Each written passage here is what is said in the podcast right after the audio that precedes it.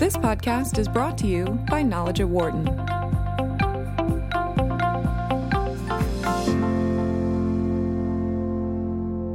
Hello, my name is Stephanie Creary, and I'm an assistant professor of management at the Wharton School, University of Pennsylvania. And I'm so delighted to have you here today for another episode of the Leading Diversity at Work podcast, sponsored by Knowledge at Wharton.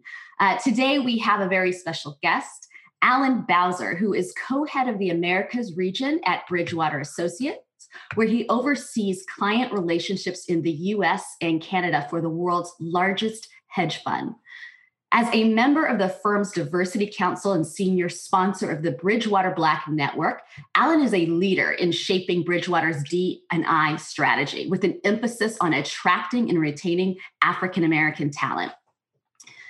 Alan joined Bridgewater in 2011. Beyond Bridgewater, Alan is a board member for the Robert Toigo Foundation, which prepares underrepresented talent for leadership and helps businesses create environments where those individuals can thrive. Alan has also been a member of the Executive Leadership Council and a board member of the New York Urban League. His D&I leadership, including his involvement with 100 Black Men of Stamford, has been recognized by officials such as U.S. Congressman Jim Himes. We're very delighted to have Alan here because his undergraduate bachelor's degree is from the Wharton School. He graduated from the University of Pennsylvania. We always love to have our alum back. And he also, not to put this affiliation down at all, he also holds a master's degree from Oxford. So Alan is here today to offer a unique perspective on his experience as one of the top Black executives at Bridgewater and what it was like to work his way up to the industry, to the esteemed role that he holds now. And we think he has super interesting thoughts on how diversity brings a unique edge to Bridgewater's talent strategy. So without further ado, Alan, thank you so much for joining us here today. Thank you, Stephanie. It's great to be here. And I almost feel like I'm back at Penn. So that feels extra special. People tell me that, as soon as they start talking to the professor, all of a sudden, things like, okay, is my participation going to count? They start having a little bit of trauma. And I'm not here to make this a traumatic experience for you today. I'm hoping that this will be as enjoyable for you as it will for me. And there are no grades attached to your participation here today. How about that? That sounds good. Okay, great. So I'd like to begin by talking about your career trajectory. And more specifically, I want to talk about professional relationships.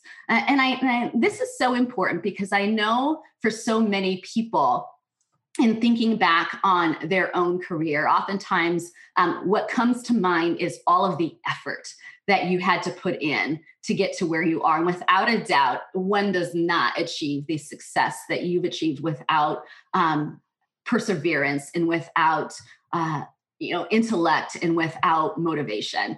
But what we know from the research is that our relationships with other people in the professional space are undoubtedly really important to our success. So I want to talk about those relationships. We can think about mentors, sponsors, allies. There are lots of ways we can term these relationships.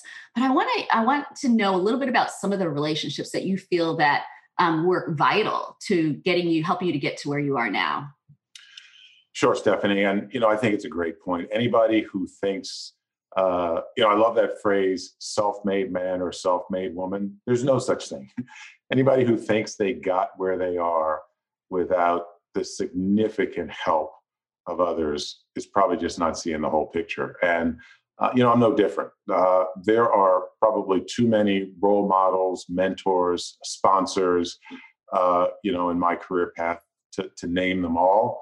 But I think there are three that were really centrally important that I would highlight.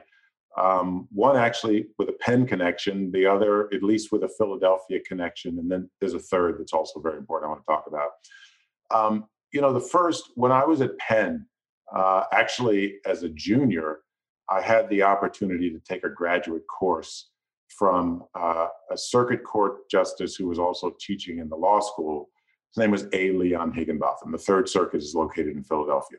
And he was teaching a course on race in the American legal process that really was just an eye-opening course. But more importantly, it led to an opportunity for me to ultimately work for Judge Higginbotham as a research assistant as he was writing a seminal research series. And he was literally a giant of a man. I say that figuratively, but also literally. He was about 6'5", mm-hmm. and a pretty big framed guy. And it was really a great opportunity for me to be close to excellence and pinnacle achievement that looked like me. Mm-hmm. And I can't tell you how powerful and important that was, especially at that point in my life, because I think a lot of what people gain out of college, or I hope people gain out of college, is in addition to the knowledge, you should come out with a sense of confidence, a belief that you can tackle anything, that whatever's put in front of you, you can climb that mountain to get to the pinnacle. And I got a lot of that from just watching and being around and experiencing Judge Higginbotham and how he operated, and just looking at what he had achieved. The second person I'd call out, you know, my first career, if you will, was in politics. Mm-hmm. And I had the opportunity to be chief of staff to the congressman from the 2nd District of Philadelphia, William H. Gray III. But describing him as the congressman from the 2nd District dramatically underestimates who he really was. He rose in 10 short years to be the number 3 member of the leadership team of the House of Representatives. The literal position was the whip of the House. So here was another chance for me to see excellence and achievement in action, but it was also an opportunity to really get a real life lesson in organizational and relationship savvy. Why do I say that? When you can come into the US Congress and in 10 years navigate your way to the top, think about what you are literally doing. You are literally navigating through the diversity of this country. The US Congress represents every corner and every quadrant of the United States, every community, every state, every district. It really is the country's diversity on display. And from Bill Gray, I learned how to navigate that. We used to call him the crossover politician, because he was just as good in the Black Baptist Church as he was in the corporate boardroom. And you know, you learn the most when the fire is the hottest. Working for that man was an awful hot fire. And I would say probably to this day, if I were to point to one person who taught me more that ultimately led to whatever success I've had, it was him. But I can't stop this story without calling out one other person. It's a gentleman by the name of Charlie Long.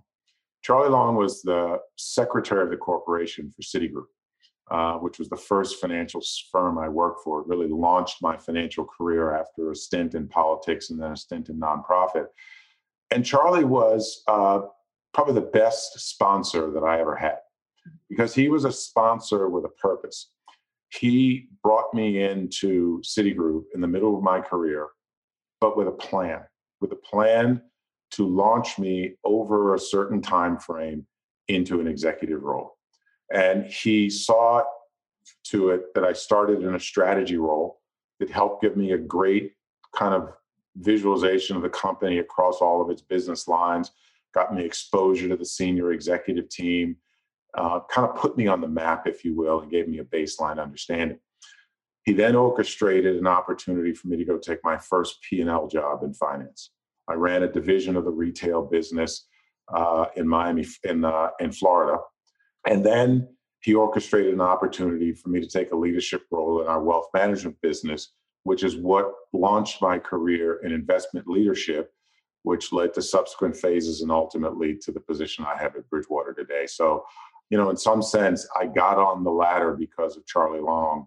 And he, as I said, was probably the best sponsor I've had in my entire career. So those are the three that I call out as having the greatest impact. That's remarkable. I think when I hear your story about these people who have been so central to your success, what I first think about is the diversity of fields and of expertise that they brought into your life. I think about the passion that several of them have for broader issues beyond themselves, mm-hmm. all of them, if you will. And then certainly with your third example, having this plan for your success. Mm-hmm. And I think there's something to be said about the people who are the most effective at building other people are those who are the most effective at centering other people's needs above their own. And I think what you've shared with us is a really great exemplars of great mentorship in action. So I'm wondering then, as you think about yourself now in the position that you're in, I'm sure that there are so many people who need your support and who you're supporting. I'm first interested in understanding how important is it for you to think about paying it forward to those coming behind you? And if that's important, which I'm assuming that it is, how are you doing that? Yeah, so it's extremely important, Stephanie, as you would guess and as you've indicated. You know, I've had a very fortunate career. There are many, many people who are far more successful than I am, but I've had more success than I imagined at the start of my career. And really, I'm kind of in the final chapter. And one of the reasons why I'm actually pivoting my focus, I continue to be the co-head of the Americas at Bridgewater, but I've also taken on another responsibility as senior advisor to our CEO for diversity and inclusion. And one of the reasons I've done that is I want to take the final few years of my career and really concentrate on giving back as sort of a major focus and a major part of my efforts.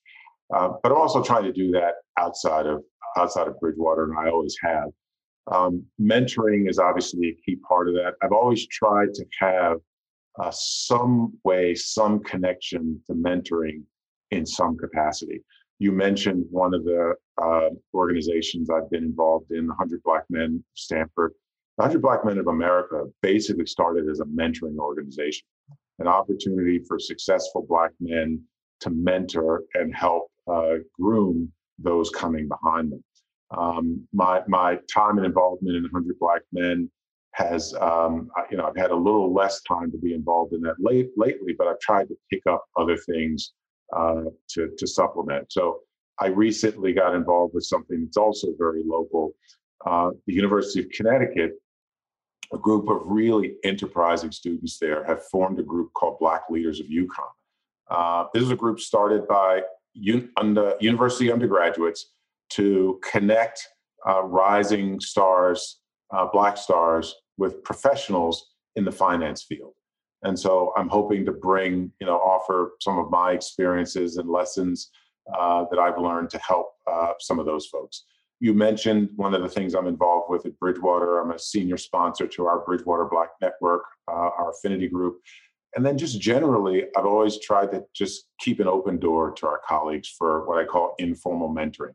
You're not assigned or connected in any formal way, but you're open for advice whenever and wherever people need it.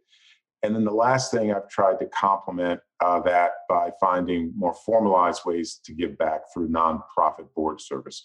You mentioned I'm currently on the board of Toigo, which helps Black and Brown students both get their MBA, but also find pathways into the industry and mentors to help them succeed. In the past, I've been on the board of the New York Urban League, which is kind of a broader remit, but I also see that as a means of giving back. And in the early part of my career, I actually was a senior executive at the United Negro College Fund. And that was another kind of, chapter of me trying to think about how to give back. So it's always been part of what I've done. And then I would say the other thing I've tried to share with folks is the benefit of my experiences. And I kind of think of it in the context of cheap learning versus expensive learning. Expensive learning is when you make the mistake and you pay the price, often a big price. And cheap learning is when you learn from other people's mistakes. So a key part of my mentoring frame is to share with people cheap learning. So that's how I've thought about giving back. And those are some of the ways in which, it manifests. It's funny. I actually said paying it forward and you said giving back. And I think the perspective there is interesting. I think as I think about what it means to pay it forward, I think about developing the next generation. Everything I hear you saying, even though I think for you, it may feel like you're paying it back, I actually feel like you're paying it forward. Do you differentiate those two things or do you see them as the same? No, I see them as the same. I think that I mean the same thing that you mean. You know, maybe my phrase is old school. I don't know, but it's the same thing. All right. So certainly, I think as we're beginning to talk about your leadership and how you're being really thoughtful around supporting the success of other people, including people who are historically underrepresented racially, I'm starting to think about this broader concept of inclusive leadership that has caught on in many organizations, I'm sure, including your own. And so let's talk about that. Let's talk about inclusive leadership more broadly. And I want to understand Bridgewater's stance on this topic. Sure. First, I just want to talk about why inclusion matters. You know, people hear the phrase diversity and inclusion or diversity, equity, and inclusion, and the brain often gravitates to diversity in the form of representation because you can count it. You can know whether you're succeeding or not. But I think of diversity without inclusion, it's like an airplane without lift, right? Literally, without that aerodynamic force on the wings, the plane doesn't fly.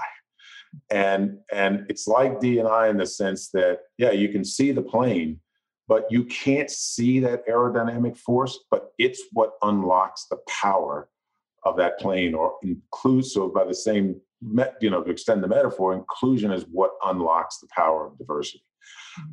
But it's hard to know how to make your organization more inclusive. You only know if you're succeeding by asking people. And so I think there are a number of things to think about. First, you have to define what you mean by inclusion, what your organization means. It can be very different for different organizations. And in the end of the day, you have to ask people.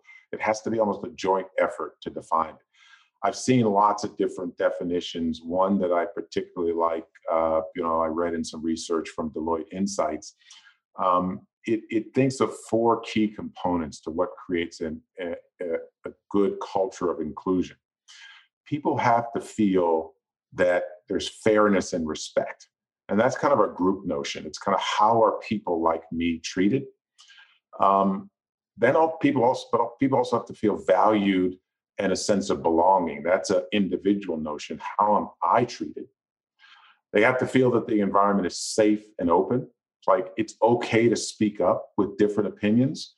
And they also have to feel that the environment creates empowerment and opportunity to grow, which means you have to have high levels of trust and give people the ability to take risk.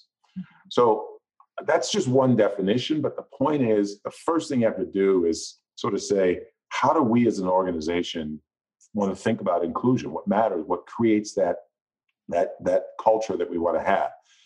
Then you have to understand your gaps. And then it gets hard, because then you have to start to think about what are we willing to do to address those gaps, which often means some element of cultural change.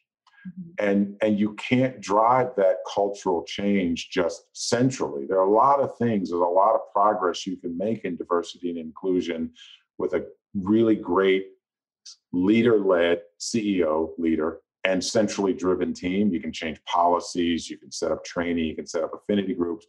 But when it comes to things like creating a more inclusive culture, you can't do it unless you create broad engagement from leaderships at all levels and all reaches of the company. That's literally what it takes to drive any kind of cultural change, including the cultural change of inclusion. And in terms of where we are at Bridgewater, just to hit the back part of your question, look, I would say we're both proud and humble, right? We've done a number of things to move forward, I think, meaningfully in our diversity and inclusion journey, both in terms of increasing our representation, in terms of laying a great foundation, in terms of evolving our policies, not only launching training, but launching ongoing sort of series of conversations, both outside speakers and inside conversations about diversity, about race, and about a whole host of things that are difficult to talk about in the workplace. All of that is in part a product of the strong commitment at the top from our CEO. But right now where we are is at that pivot point that I just talked about going from those things that can be very effectively centrally driven to those things where you really need to get all of the oars in the water. You've got to empower and engage your full leadership team. And we're very consciously aiming that at understanding and increasing the inclusiveness in our culture. That started, as I kind of talked about, that classic path with a very rich and detailed survey to understand what's the state of inclusion, how do people think about it, how do we want to define it? And now we're going to wrestle with that with our leadership team and think about the implications for our culture and what we should do. That's not the totality of our D&I strategy, but it's a very important place where we're kind of focusing right now. And I think it's going to be foundational for the next phase of the journey we need to go on. So to dive a little bit deeper into some of the things that you're saying, I'm going to give to you the dilemma that people always give to me. That's what I like to do, is I like to share the love here. Oh, the love that I usually feel or don't feel on this topic is, what about the people who don't believe that there is a problem that needs to be solved? What are you doing at Bridgewater to, if anything, right, to help people who are maybe non-believers to begin to help you aspire to reach some of these goals around inclusive leadership that you have at the firm? Sure. And you know, I think it's such a great question. I want to start by saying that I don't care what the change you're trying to drive is in your organization, cultural or otherwise. You're going to have kind of, just roughly speaking, you know, a third, a third, a third. Mm-hmm. You're going to have a third of the people who just really get it instinctively. They're already on board before you even started. And they're ready to drive change. They're all in. You've got a third that are sort of open to it, but probably need to be either engaged, excited, or what have you, to really get them in the boat and pulling hard on the oar. And then you've got a third that just either are, that third that you're talking about. They either are skeptical, outright opposed, indifferent, don't get it, what have you.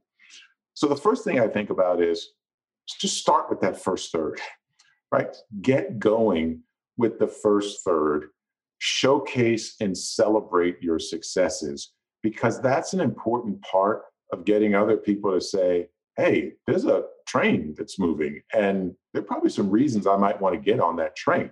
They may be incentives that you create, rewards that you create for those that are helping you drive the train or what have you. So I don't want to duck your question, but I want to just put that framework out because it's important. You could spend all day worrying about that last third and never start making progress. Yeah. But I do think there are other things you can do to get to that last third. You know, there's a lot of talk about training. Training doesn't change behaviors, particularly with that last third that may be oppositional in some way, but it does at least start the conversation. But I think it only works if you also find ways to continue the conversation and just keep weaving that conversation into your culture and into your sort of regular business cadence.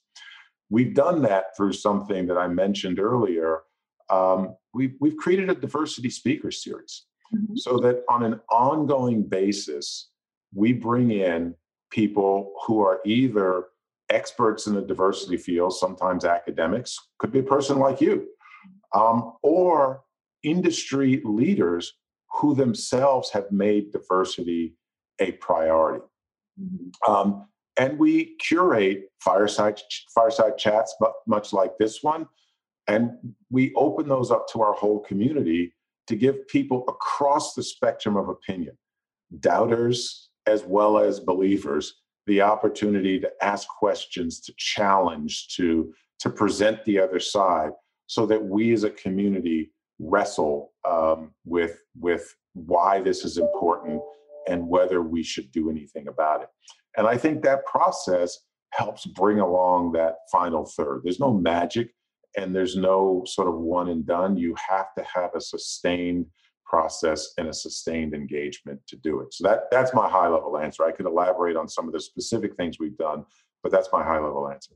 Absolutely. I think it's a great way to think about it. The third. And I think so many people are so worried about the hardest third is how do you convert them, that they're missing the opportunities to engage the other two thirds who will help keep the ship moving while you're also creating other mechanisms, other resources to pull in that last third. As I always like to say, which is what you said, is you can't use the same tactics for everybody. Some people will be on board and understand and get right away. Yeah, we should be inclusive. I should be asking my Black colleagues if there's any help that they need on their assignments, right? What can I do for them? Others will be like, well, why are we focusing Black? You know, it seems to me like this might be something that all people need. And so you're trying to help them to understand that's the second third, trying to help them to understand the inequities. The last third is like, why are we even having this conversation to begin with? That's a different tactic that I think is needed. What do you think?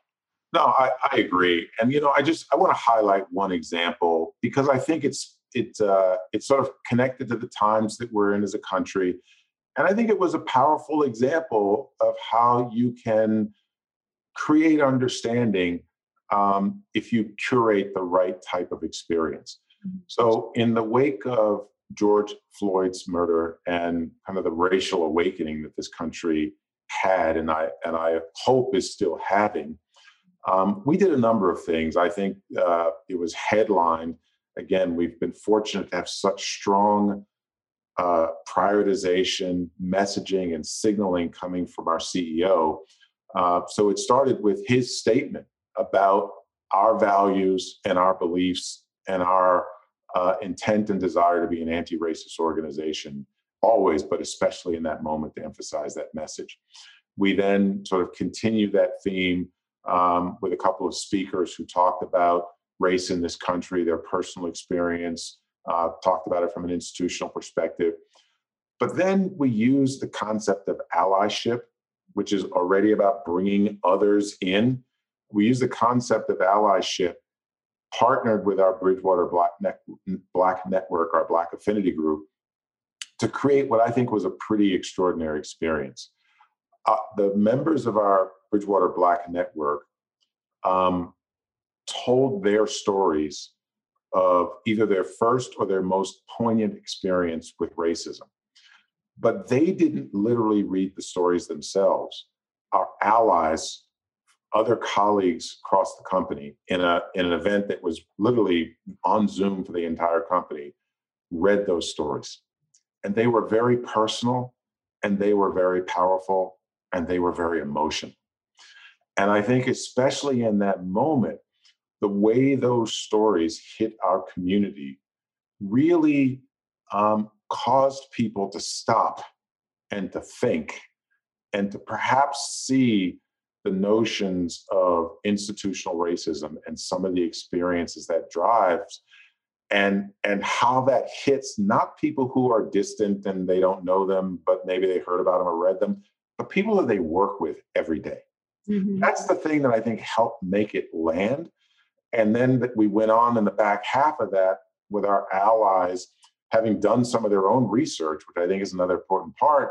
Like the burden of explaining this was not on the Black colleagues, but our allies, based on some of their own research, kind of telling the story of the history of institutional racism in this country from the foundations of slavery through Jim Crow, through things like redlining, and even up on to and through so-called the war on crime and its disproportionate impact on Black and brown communities. So I use that to illustrate one of the more powerful things that we did at Bridgewater that I think helped reach maybe even that last third. Right. Just an illustration.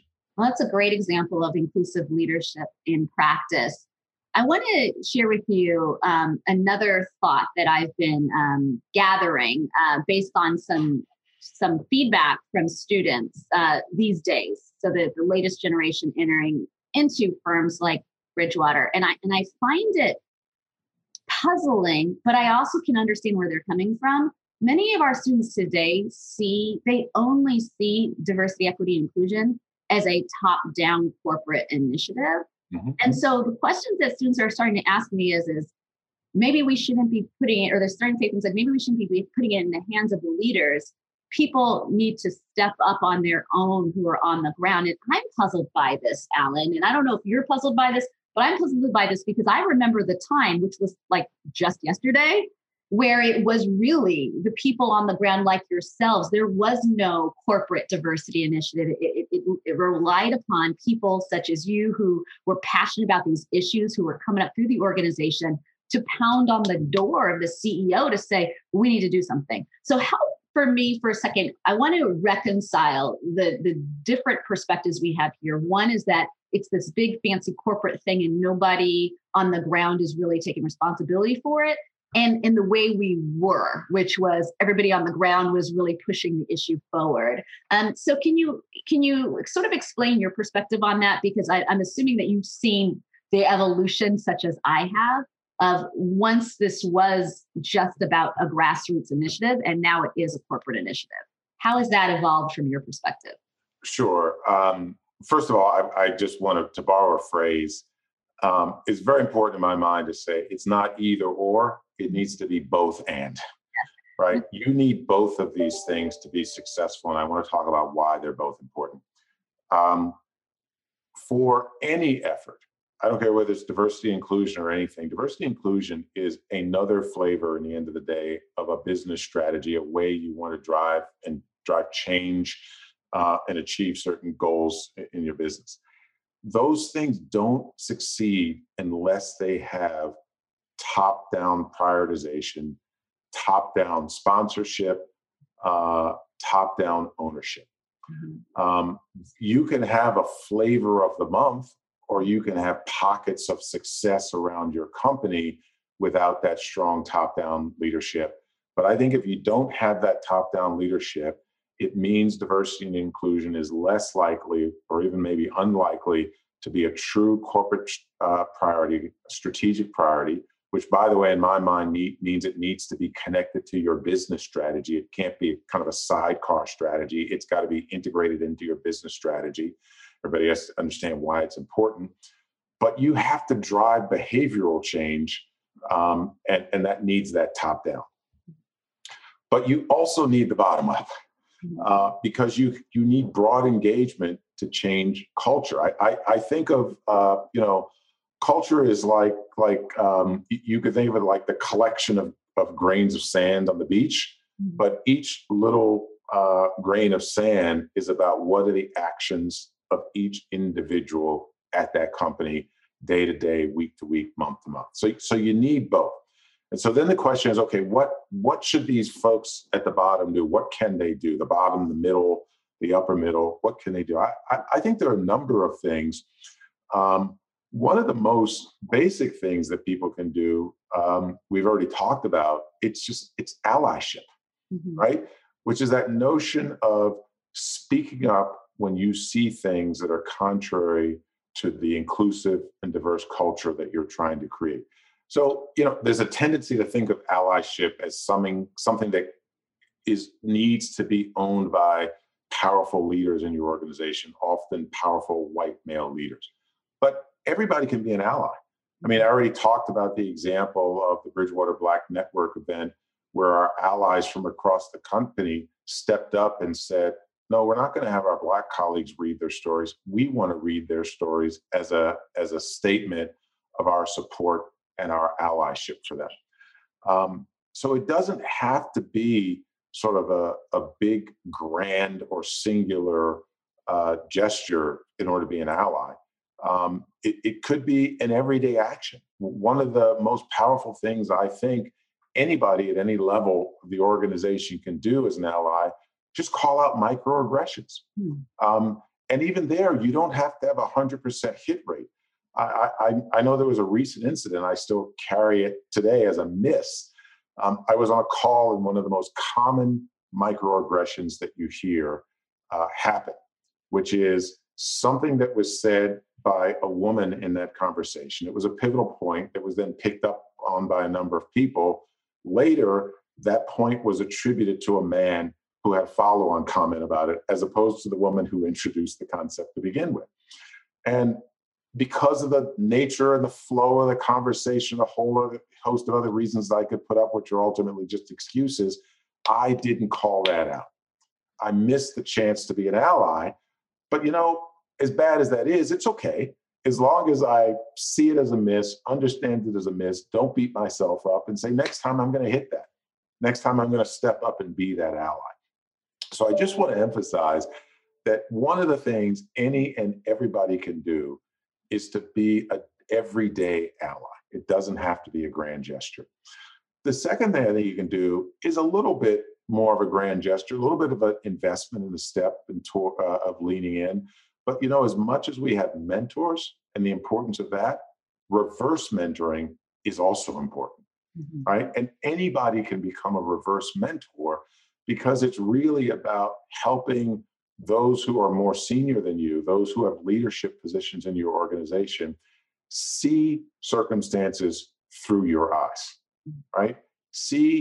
Let them hear how you experienced. It could be as simple as, you know, when I was in that meeting, I experienced a couple of things that I just wanted to share with you because maybe it's a different perspective than you have. When I read that announcement that came out from the CEO, I wanted to let you know how that announcement hit me because maybe it's a different perspective than you had. All of those things are simple but powerful examples of reverse mentoring. There's this tendency we have to think that mentoring has to be a formal and programmatic thing. Mentoring from the top down, I always think it's just a matter of sharing your advice, your wisdom, your experience, giving people cheap learning. Mentoring from the bottom up is just sharing your perspective, your observations, your insights, explaining how something hits you or makes you feel. Anybody can be a reverse mentor. So those are some of the ways in which I think it needs to work from the top down and from the bottom up, and how anybody can play those bottom up roles. So as we start to close out, I want to rewind you to a time that hopefully was a good one. And that was your time as a student here at the Wharton School. So many of the people who listen to this podcast are students. Many of them are executives like yourselves, but there's a good portion of students, undergraduates and MBA students who listen to this and, you know, are thinking to themselves, I are actually feeling like when I enter my organization, I'm not sure that I'm going to have the capacity to make big changes happen. Mm-hmm. But I want to be part of the change. And I think to pick up on your idea of reverse mentoring, that certainly starts to paint somewhat of a picture of, I think, and a perspective they can take when they come into an organization, which is I can be of service to someone senior by helping. I'm curious to know what else, as you think about who you were then and who they are now, what would you tell them as they think about wanting to be part of the change, but really feel that they are not part of the power structure yet? So don't see it as clearly as you might.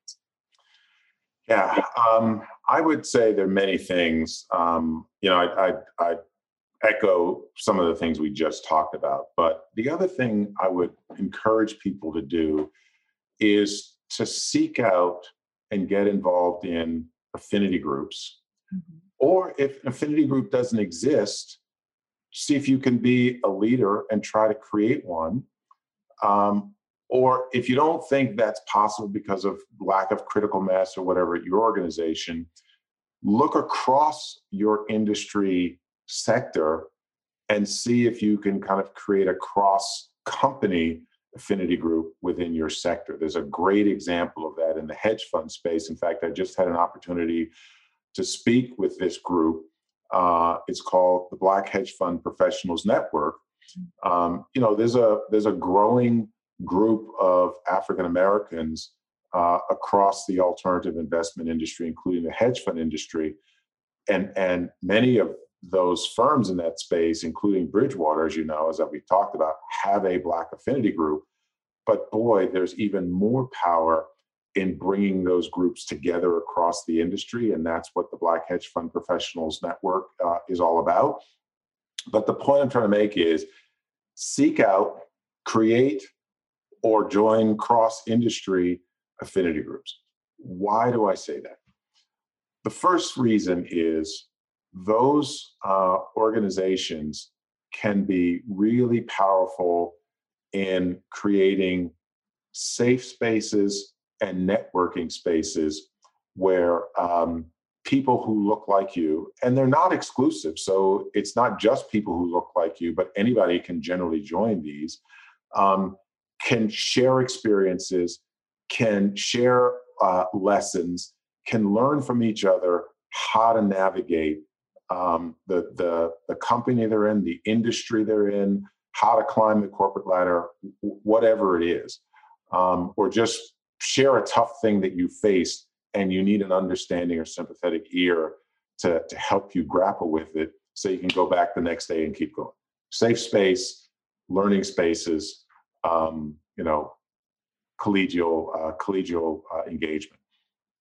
But the second thing, and this is why I say these can be great for driving change, affinity groups, I think, are different than sort of community groups. Community groups are great. They bring together people with interests. They can do all kinds of social things around their common interest. And I think affinity groups can do that, but I think they have an additional mission as well, which is to be part of the strategic change that the company is trying to drive. So one example of that is the Bridgewater Black Network. One of the things that we've done is to become centrally involved in trying to attract Black talent to Bridgewater. Even from the very beginning of that process, as people first get into our recruiting pipe, we often get the question, hey, is there anybody there who looks like me? And by the way, can I talk with them? And so we've set up this process where a number of folks in the network will serve as resources, really someone you could call up, a candidate can call up in a non-evaluative way, just have a conversation about anything. What's it like to be a Black person at Bridgewater? How has your career path been at Bridgewater? Any number of things they want to ask, but then to stay connected with those Black candidates as they go through the pipe and as they get to the point where we actually want to make an offer, to be one of the voices that reaches out to them and tries to help them see the opportunities that they can take advantage of by coming to Bridgewater. And so that's why I say that one of the things anybody can do from the very beginning of their career, at any points in their career, is to get involved in these affinity groups as a real means of having real impact right from the beginning. So thank you so much, Alan. I'm thinking about the conversation that we've had today, and certainly this deep dive into the value of relationships in the context of work life. We've talked about your mentors, your sponsors, and how much they were meaningful to you, you as a mentor and sponsor, and how you support other people in their work. We talked about the importance of building relationships with the third of people who may not at all believe that inclusive leadership is a thing that your firm should be focusing on. Talked about reverse mentoring, even people who feel like they have no power, how they can effectively be allies to those who are senior. And certainly you just took us through this idea of when you feel like you don't have power, maybe you don't know how to contribute or navigate, finding a community, an affinity group, or building one. And so I think what we're walking away with today is, again, this idea that while you did work hard and while you are absolutely brilliant and you've earned all that you've done, is that you would not have been able to achieve what you've achieved without other people. So I'm going to give you the last words before we close out here. Was there anything else you'd like to add? No, look, I think you've summarized it well. But I would just say my story is not unique. It's just representative. I've been given great opportunities. You're right. You do have to be prepared when those opportunities come. Success is the marriage of opportunity, sometimes luck, but also preparation. You have to be prepared, and then you have to step up and deliver. There is no shortage. There's no shortage of diverse talent that is well prepared. Mm-hmm. The thing that is in shorter supply than we need is opportunity. Finding ways to open those paths of opportunity is something that we can all contribute to. So that's my challenge to people. Anybody can play a role. And it's also my commitment with whatever time I have left in my industry and in my career, to try to make a difference, to try to open up opportunities wider to the vast number of people who are prepared to walk through the door. Absolutely. Well, Alan, thank you so much for joining us here today on the Leading Diversity at Work podcast. It's such an honor to have you here to share your experiences with us, to talk about the fact that it's not magic. It's a lot of work and a lot of the work for other people as we begin to think about how do we create inclusion, belonging, but how do we build successful talent in our organization. So I want to thank everyone for tuning in today. Until next time, have a great evening. Bye now. For more insight from Knowledge at Wharton, please visit knowledge.wharton.upenn.edu.